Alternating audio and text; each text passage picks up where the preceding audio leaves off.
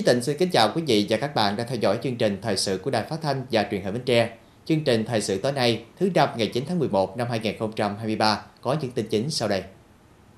Quốc hội thảo luận về điều chỉnh một số nội dung của nghị quyết 53 Quốc hội khóa 14 về báo cáo nghiên cứu khả thi dự án thu hồi đất, bồi thường hỗ trợ tái định cư, cảng hàng không quốc tế Long Thành. Chất lượng hiệu quả công tác kiểm tra giám sát được nâng lên sau 3 năm thực hiện chỉ thị số 04 của Ban Thường vụ tỉnh ủy về tăng cường công tác phối hợp, nâng cao chất lượng hiệu quả công tác kiểm tra, giám sát thi hành kỷ luật của Đảng. Ủy ban nhân dân huyện Ba Tri tổ chức meeting hưởng ứng Ngày Pháp luật Việt Nam ngày 9 tháng 11. Hội nông dân tỉnh phối hợp tổ chức hội nghị cộng tác viên truyền thông chính sách, pháp luật bảo hiểm xã hội tự nguyện, bảo hiểm y tế hộ gia đình.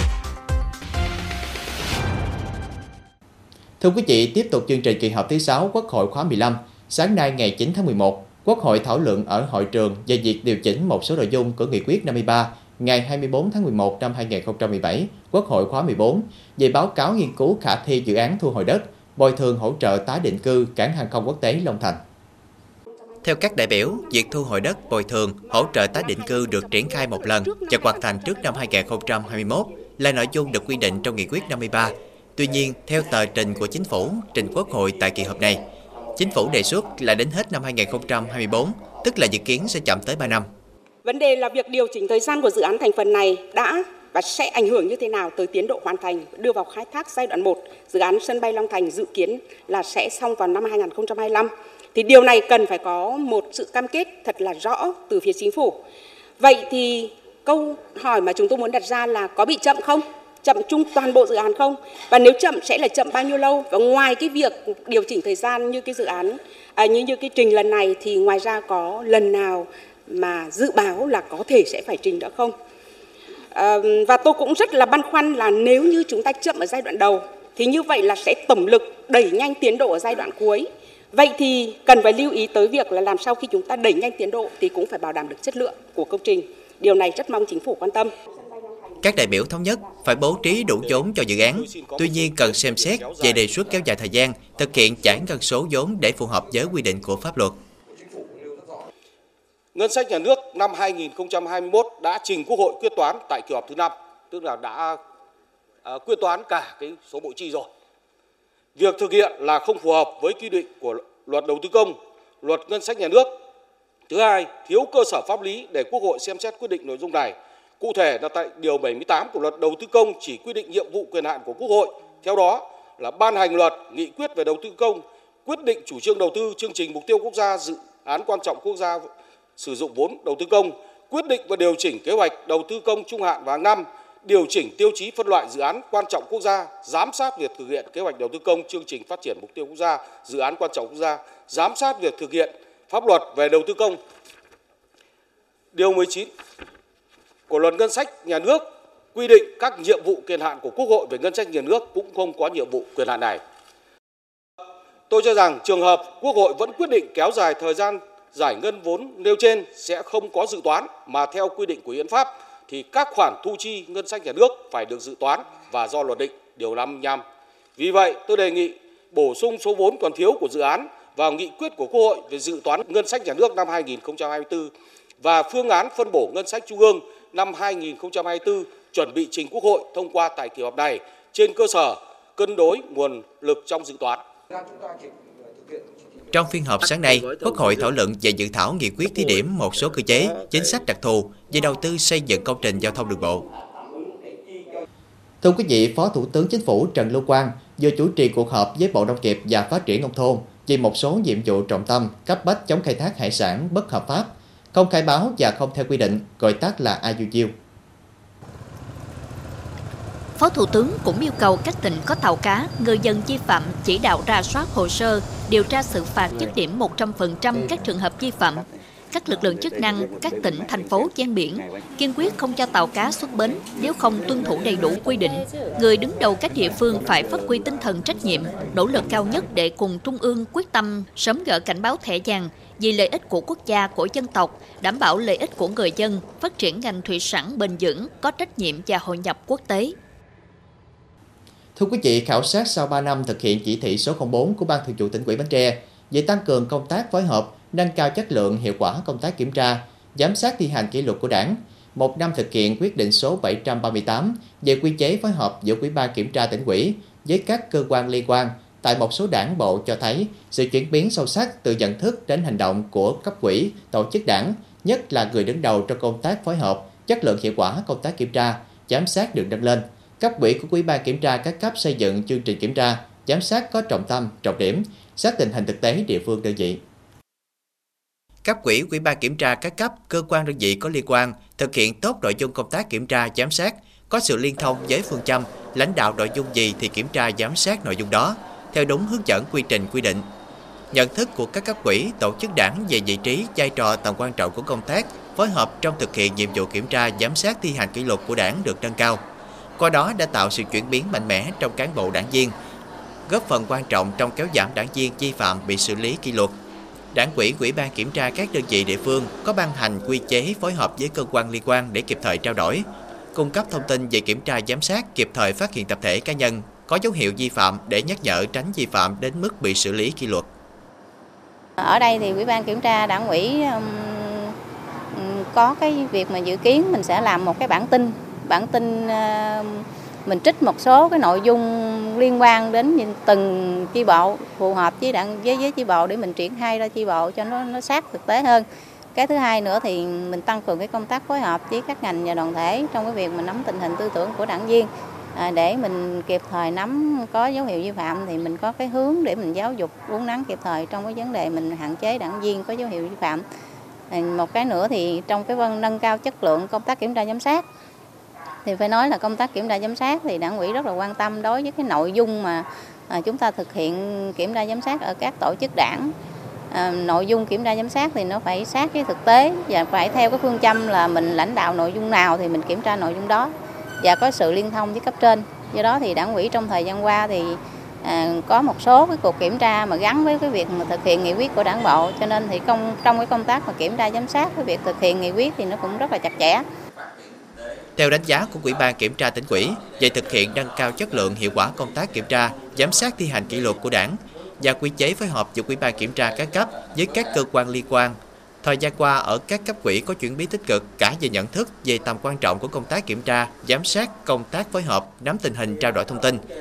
Qua đó, lãnh đạo triển khai công tác giám sát thường xuyên để các người vi phạm từ lúc mới phát sinh, từ sớm, từ xa và nâng cao chất lượng hiệu quả công tác kiểm tra đảng viên chấp hành đạt chỉ tiêu.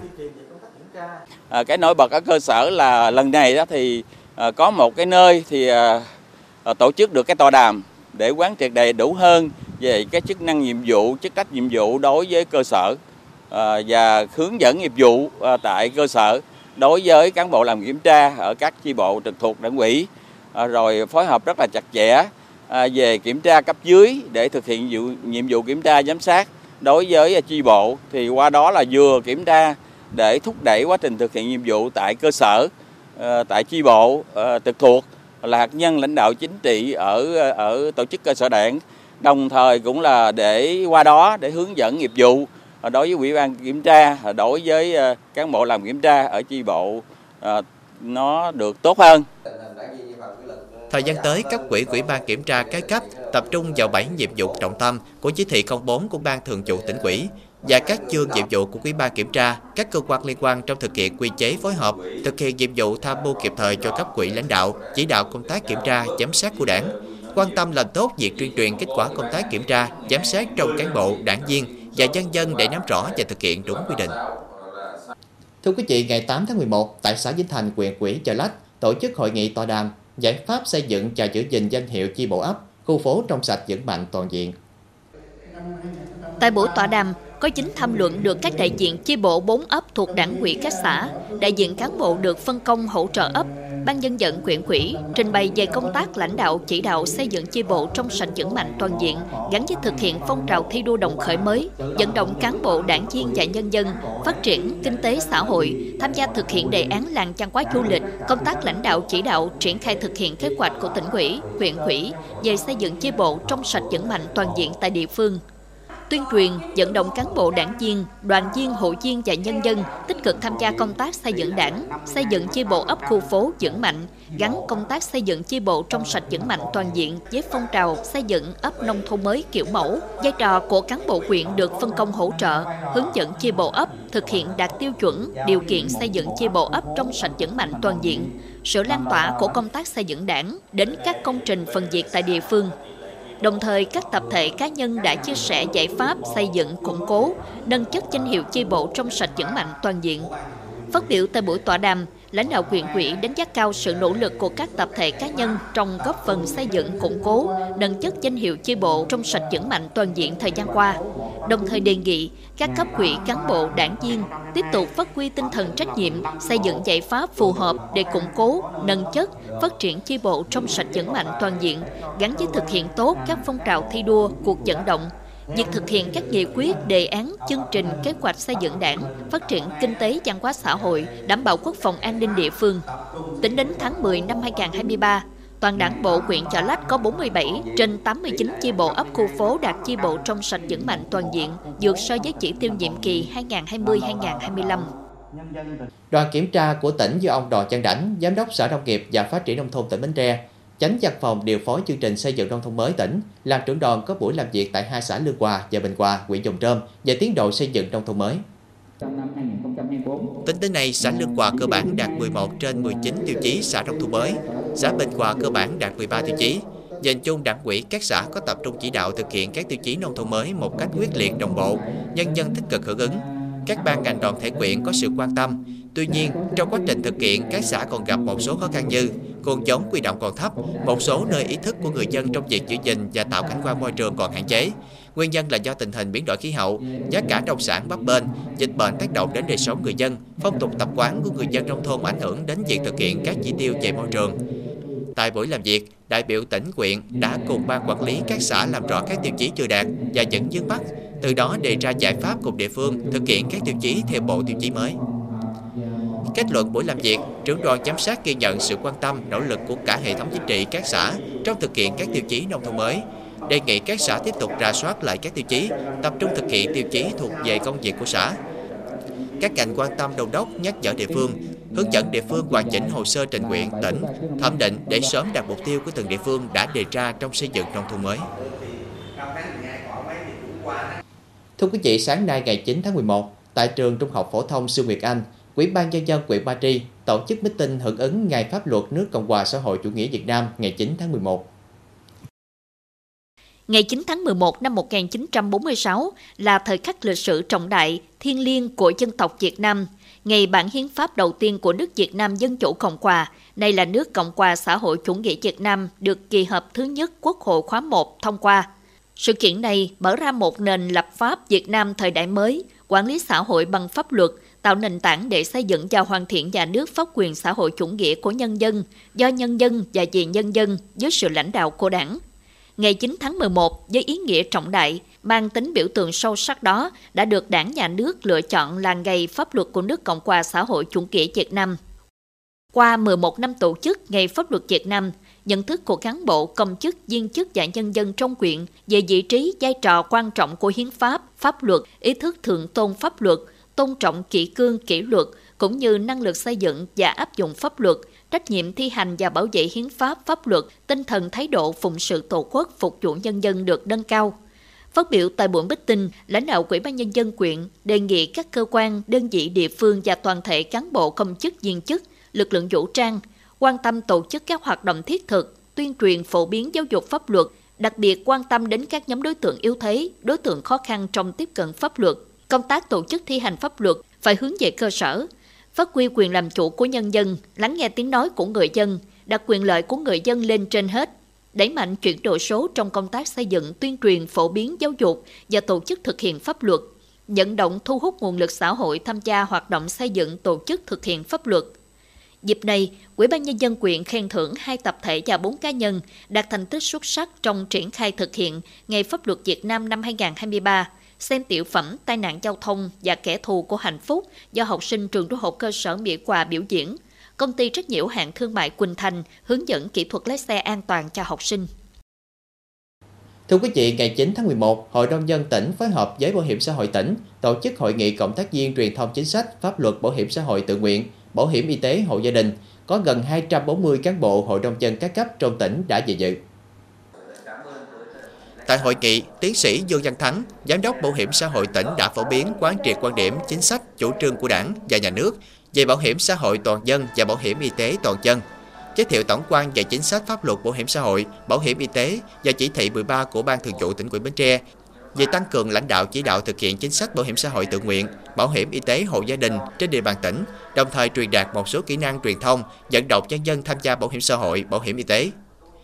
Trong những năm qua, Bảo hiểm xã hội tỉnh và Hội nông dân tỉnh đã thường xuyên phối hợp tổ chức tuyên truyền về chính sách bảo hiểm xã hội tự nguyện,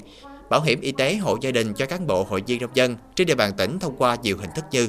tập huấn nghiệp vụ công tác hội, các buổi sinh hoạt chi hội, tuyên truyền trên cổng thông tin điện tử Hội nông dân tỉnh, nhóm Zalo, fanpage nông dân xứ Dừa, bản tin công tác hội. Lồng ghép với đó, hai đơn vị còn thường xuyên tuyên truyền những điều cần biết về bảo hiểm xã hội tự nguyện và bảo hiểm y tế hộ gia đình để người dân nắm bắt, tích cực tham gia qua tờ rơi, tờ gấp tuyên truyền. Qua công tác phối hợp tuyên truyền vận động đã giúp cán bộ hội viên nông dân hiểu rõ hơn về chính sách bảo hiểm xã hội, bảo hiểm y tế, đặc biệt là chính sách bảo hiểm xã hội tự nguyện, bảo hiểm y tế hộ gia đình. Qua đó khẳng định vai trò trách nhiệm của hội nông dân các cấp trong công tác tuyên truyền, phổ biến chế độ chính sách về bảo hiểm của đảng và nhà nước. Đây là lực lượng đồng cốt, là cộng tác viên tuyên truyền viên tích cực trong việc tuyên truyền, vận động hội viên nông dân tham gia bảo hiểm xã hội, bảo hiểm y tế. Tiếp theo chương trình thời sự tối nay là tiết mục đời sống nhân sinh với những thông tin nổi bật. Bến Tre được bổ sung 250 tỷ đồng để cho giai hỗ trợ tạo việc làm, duy trì và mở rộng việc làm theo nghị quyết số 11 của chính phủ. Hiệu quả thiết thực qua mô hình dân vận khéo xây dựng khu dân cư sáng xanh sạch đẹp, an toàn nghĩa tình của Hội Cựu chiến binh xã Tân Mỹ, huyện Ba Tri.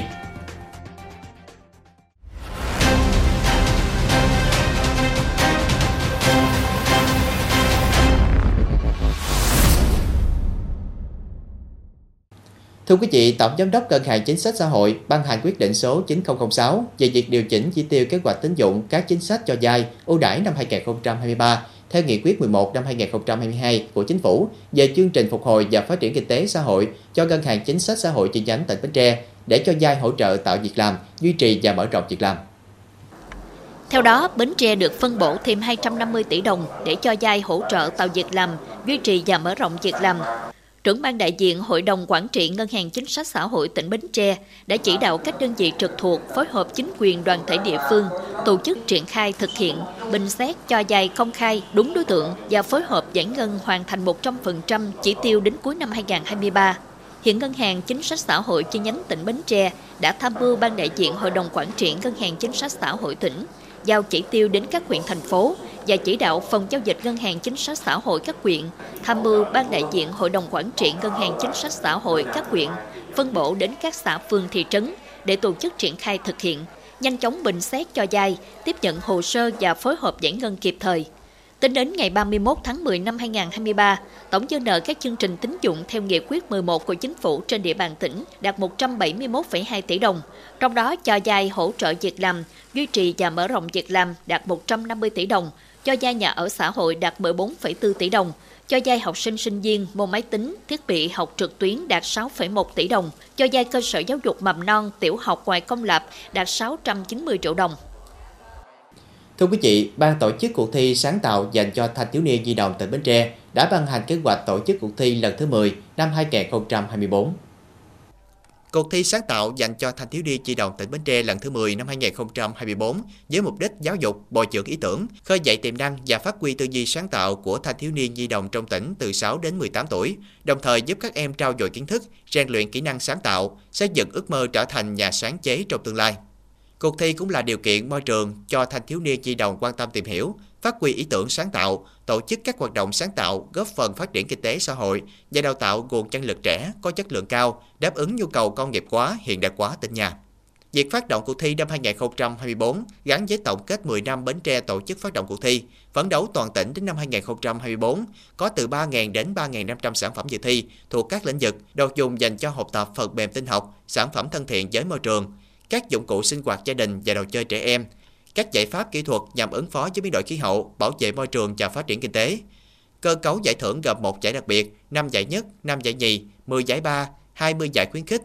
hai giải phong trào dành cho huyện thành phố có thành tích xuất sắc trong triển khai cuộc thi, 8 giải phong trào dành cho đơn vị trường học có nhiều sản phẩm tham gia cuộc thi và đạt giải. Các sản phẩm đạt giải cao sẽ được chọn dự thi vòng toàn quốc. Thí sinh nộp hồ sơ dự thi vòng quyện tại phòng giáo dục và đào tạo của quyện thành phố từ ngày ra thông báo đến ngày 15 tháng 4 năm 2024.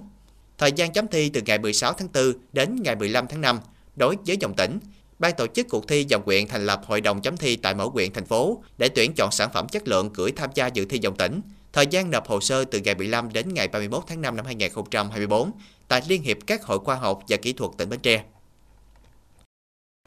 Từ ngày 8 đến ngày 10 tháng 11, Trung tâm Kiểm soát Bệnh tật tỉnh Bến Tre phối hợp với Trung tâm Y tế huyện Mỏ Cày Bắc triển khai khám sàng lọc bệnh đái tháo đường, tiền đái tháo đường cho người dân xã Tân Bình.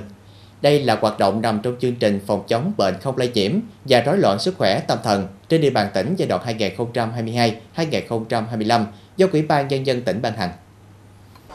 Theo kế hoạch, trạm y tế xã có nhiệm vụ lập danh sách, gửi thư mời những đối tượng có yếu tố nguy cơ mắc bệnh đến tham gia khám sàng lọc. Đối tượng gồm người trên 40 tuổi, người thừa cân hoặc béo phì có chỉ số BMI trên 23, dòng eo lớn hơn 90cm đối với nam và lớn hơn 80cm đối với nữ, người có bệnh tăng huyết áp, rối loạn lipid máu, tiền sử gia đình có người thân trực hệ bị bệnh đái tháo đường tiếp 2, người đã từng được chuẩn đoán rối loạn đường huyết, lúc đói hoặc rối loạn dung nạp glucose. Phụ nữ có tiền sử sinh con lớn hơn 4 kg hoặc có tiền sử đái tháo đường thai kỳ.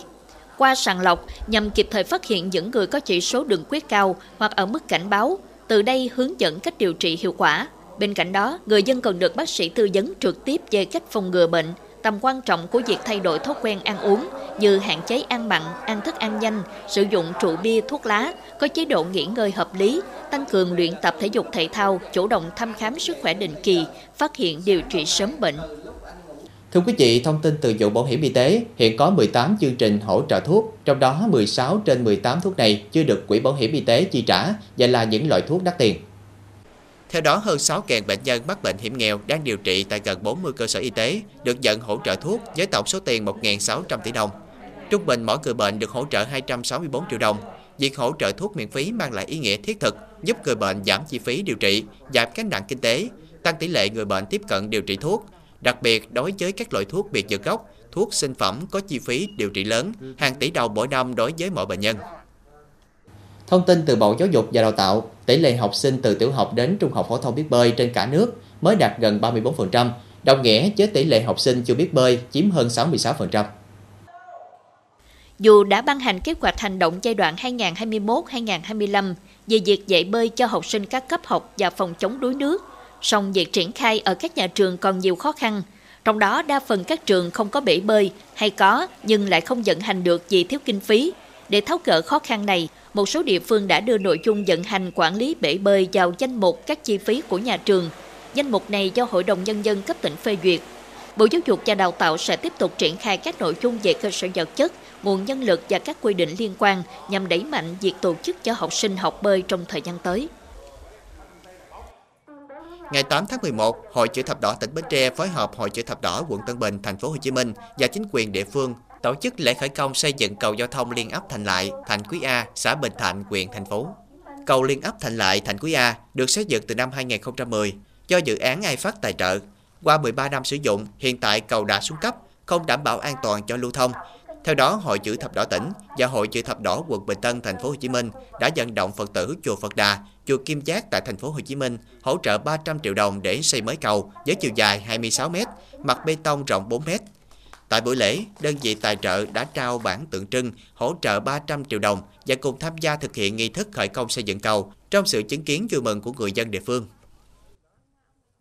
Thưa quý vị và các bạn, trong năm 2022, Hội Cựu chiến binh xã Tân Mỹ, huyện Ba Tri đã xây dựng mô hình dân vận khéo khu dân cư sáng xanh sạch đẹp an toàn nghĩa tình và chọn ấp Tân Quý làm điểm. Kết quả cuối năm 2022, mô hình này đã được Ban dân vận huyện quỹ công nhận là mô hình dân vận khéo đạt cấp huyện. Mô hình đã đăng ký cấp tỉnh và đang trong quá trình hoàn thiện để được công nhận là mô hình dân vận khéo cấp tỉnh trong thời gian tới. Triển khai thực hiện mô hình khu dân cư sáng xanh sạch đẹp an toàn nghĩa tình, Hội cựu chiến binh xã Tân Mỹ chọn ấp Tân Quý làm điểm, thực hiện mô hình dọc theo tuyến đường từ cầu lộ giữa đến cầu không gian. Đầu năm 2022, Hội cựu chiến binh xã phối hợp với mặt trận tổ quốc các đoàn thể tham mưu cho đảng quỹ ra quyết định thành lập và kiện toàn ban dẫn động xây dựng mô hình dân vận khéo khu dân cư sáng xanh sạch đẹp an toàn nghĩa tình qua phối hợp vận động và nhận được sự đồng thuận tích cực tham gia của cán bộ hội viên và nhân dân. Trên tuyến đường đã lắp hệ thống đèn chiếu sáng với kinh phí trên 15 triệu đồng, trong 450 cây kiển, cây xanh các loại trên tuyến đường và sân nhà dân trong khu vực. Có 95% hộ dân trong khu dân cư đều có hàng rào cây xanh hoặc hàng rào kiên cố. Các hộ trong khu dân cư đều thực hiện mô hình 503 sạch. Bà con ở trong cái khu dân cư này thì mọi người đều là cảm thấy là vui vui vì, vì trước cửa mình là bà con là ai ai cũng vậy, cũng tâm trạng chung là muốn trước cửa mình phải sạch và đẹp. Thì ờ, cái điều đó thì có lẽ là mọi người đều mong muốn. Chính vì vậy đó là bản thân tôi là cảm thấy cái mô hình này là nó cũng có một cái ý nghĩa à, hết sức sâu sắc. Trước hết là nó mang đến cho bà con ở trong cái khu dân cư này là một cái nhận thức nhận thức về vấn đề, về cái ý thức về cái cuộc sống cuộc sống là con người có ăn có mặc rồi thì phải nghĩ đến cái cái cái cái đẹp cái làm đẹp cái làm sạch sẽ cái môi trường cảnh quan rồi xung quanh nhà mình để rồi mình cùng nhau là mình phát triển ở tại địa phương mình Ngoài ra, Hội cựu chiến binh và các đoàn thể vận động các đơn vị tổ chức cá nhân đóng góp kinh phí xây dựng cầu đường, giao thông nông thôn, vận động xây dựng hai căn nhà nghĩa tình đồng đội cho hội viên cựu chiến binh khó khăn về nhà ở, với kinh phí tài trợ 50 triệu đồng một căn. Qua đó, góp phần thắt chặt tình làng nghĩa xóm trong địa bàn thực hiện mô hình. Từ kết quả này, mô hình dân vận khéo khu dân cư sáng xanh sạch đẹp an toàn nghĩa tình ấp Tân Quý được công nhận mô hình dân vận khéo cấp quyện năm 2022. Không dừng lại ở đây, mô hình này đang tiếp tục được Hội cựu chiến binh xã Tân Mỹ nâng chất, xây dựng mô hình dân vận khéo cấp tỉnh trong thời gian tới và được Hội cựu chiến binh các xã thị trấn trên địa bàn quyện học tập. Trước khi thực hiện mô hình à, khu dân cư sáng xanh sạch đẹp an toàn nghĩa tình thì trên à, các tiếng lộ thì ban đêm còn xảy ra tình trạng trộm cắp là do không có bóng đèn đường, có thể những cái khu quanh đầu cầu xảy ra giao quẹt giao thông. Từ khi xây dựng đến nay thì à, tình trạng trộm cắp và giao quẹt giao thông không còn. Thì bà con thì từ khi mà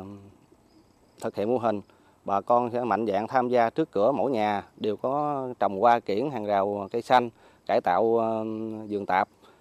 Hàng hàng tháng thì ờ, người dân là mạnh dạng tham gia vào những cái ngày ờ, chủ nhật nông thôn mới. Còn ngày chủ nhật xanh với đoàn thanh niên với cựu chiến binh, phụ nữ thì gắn với phụ nữ, phối hợp phụ nữ thêm về các phong trào chị em phụ nữ xây dựng cái tuyến đường hoa. Mô hình dân vận khéo xây dựng khu dân cư sáng xanh, sạch đẹp, an toàn nghĩa tình, ấp Tân Quý của Hội Cựu Chiến binh xã Tân Mỹ qua khéo vận động, được cán bộ hội viên và nhân dân tham gia tích cực đã mang lại hiệu quả thiết thực, góp phần cùng đảng bộ, chính quyền và nhân dân xã nhà đẩy nhanh tiến độ hoàn thành các tiêu chí xã nông thôn mới.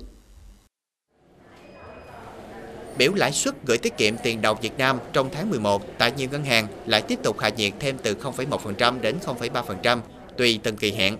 Tại Techcombank, từ ngày 6 tháng 11, gửi 6 tháng đến dưới 1 năm lãi suất 4,65 đến 4,7% trên năm, thấp nhất là kỳ hạn 1 tháng với 3,25% trên năm. Ngân hàng có mức lãi cao nhất là Nam Á Banh với 4,65% trên năm. Kỳ hạn 3 tháng lãi suất cao nhất với 5,7% trên năm. Như vậy, với thời hạn 6 tháng trở xuống, gần như đã không còn lãi suất 6% trên năm. Nếu muốn nhận lãi cao hơn, khách hàng phải chọn các kỳ hạn dài quá 12 tháng tại một số ngân hàng.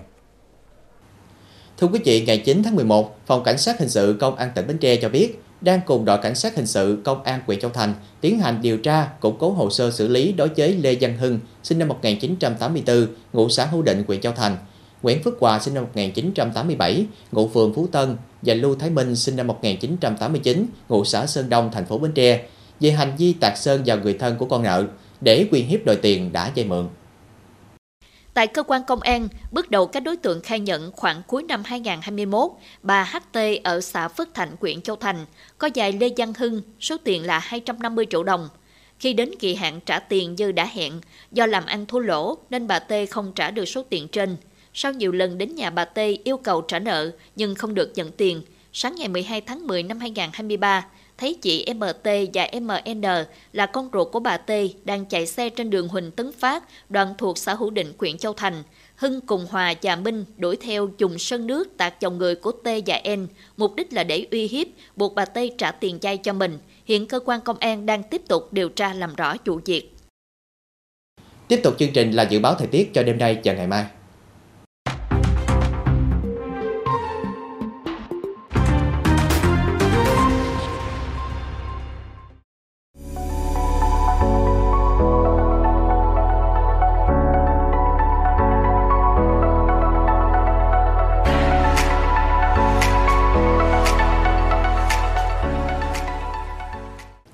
Đến đây chúng tôi xin kết thúc chương trình thời sự buổi tối trên sóng truyền hình Bến Tre. Cảm ơn quý vị đã quan tâm theo dõi. Thân ái, chào tạm biệt.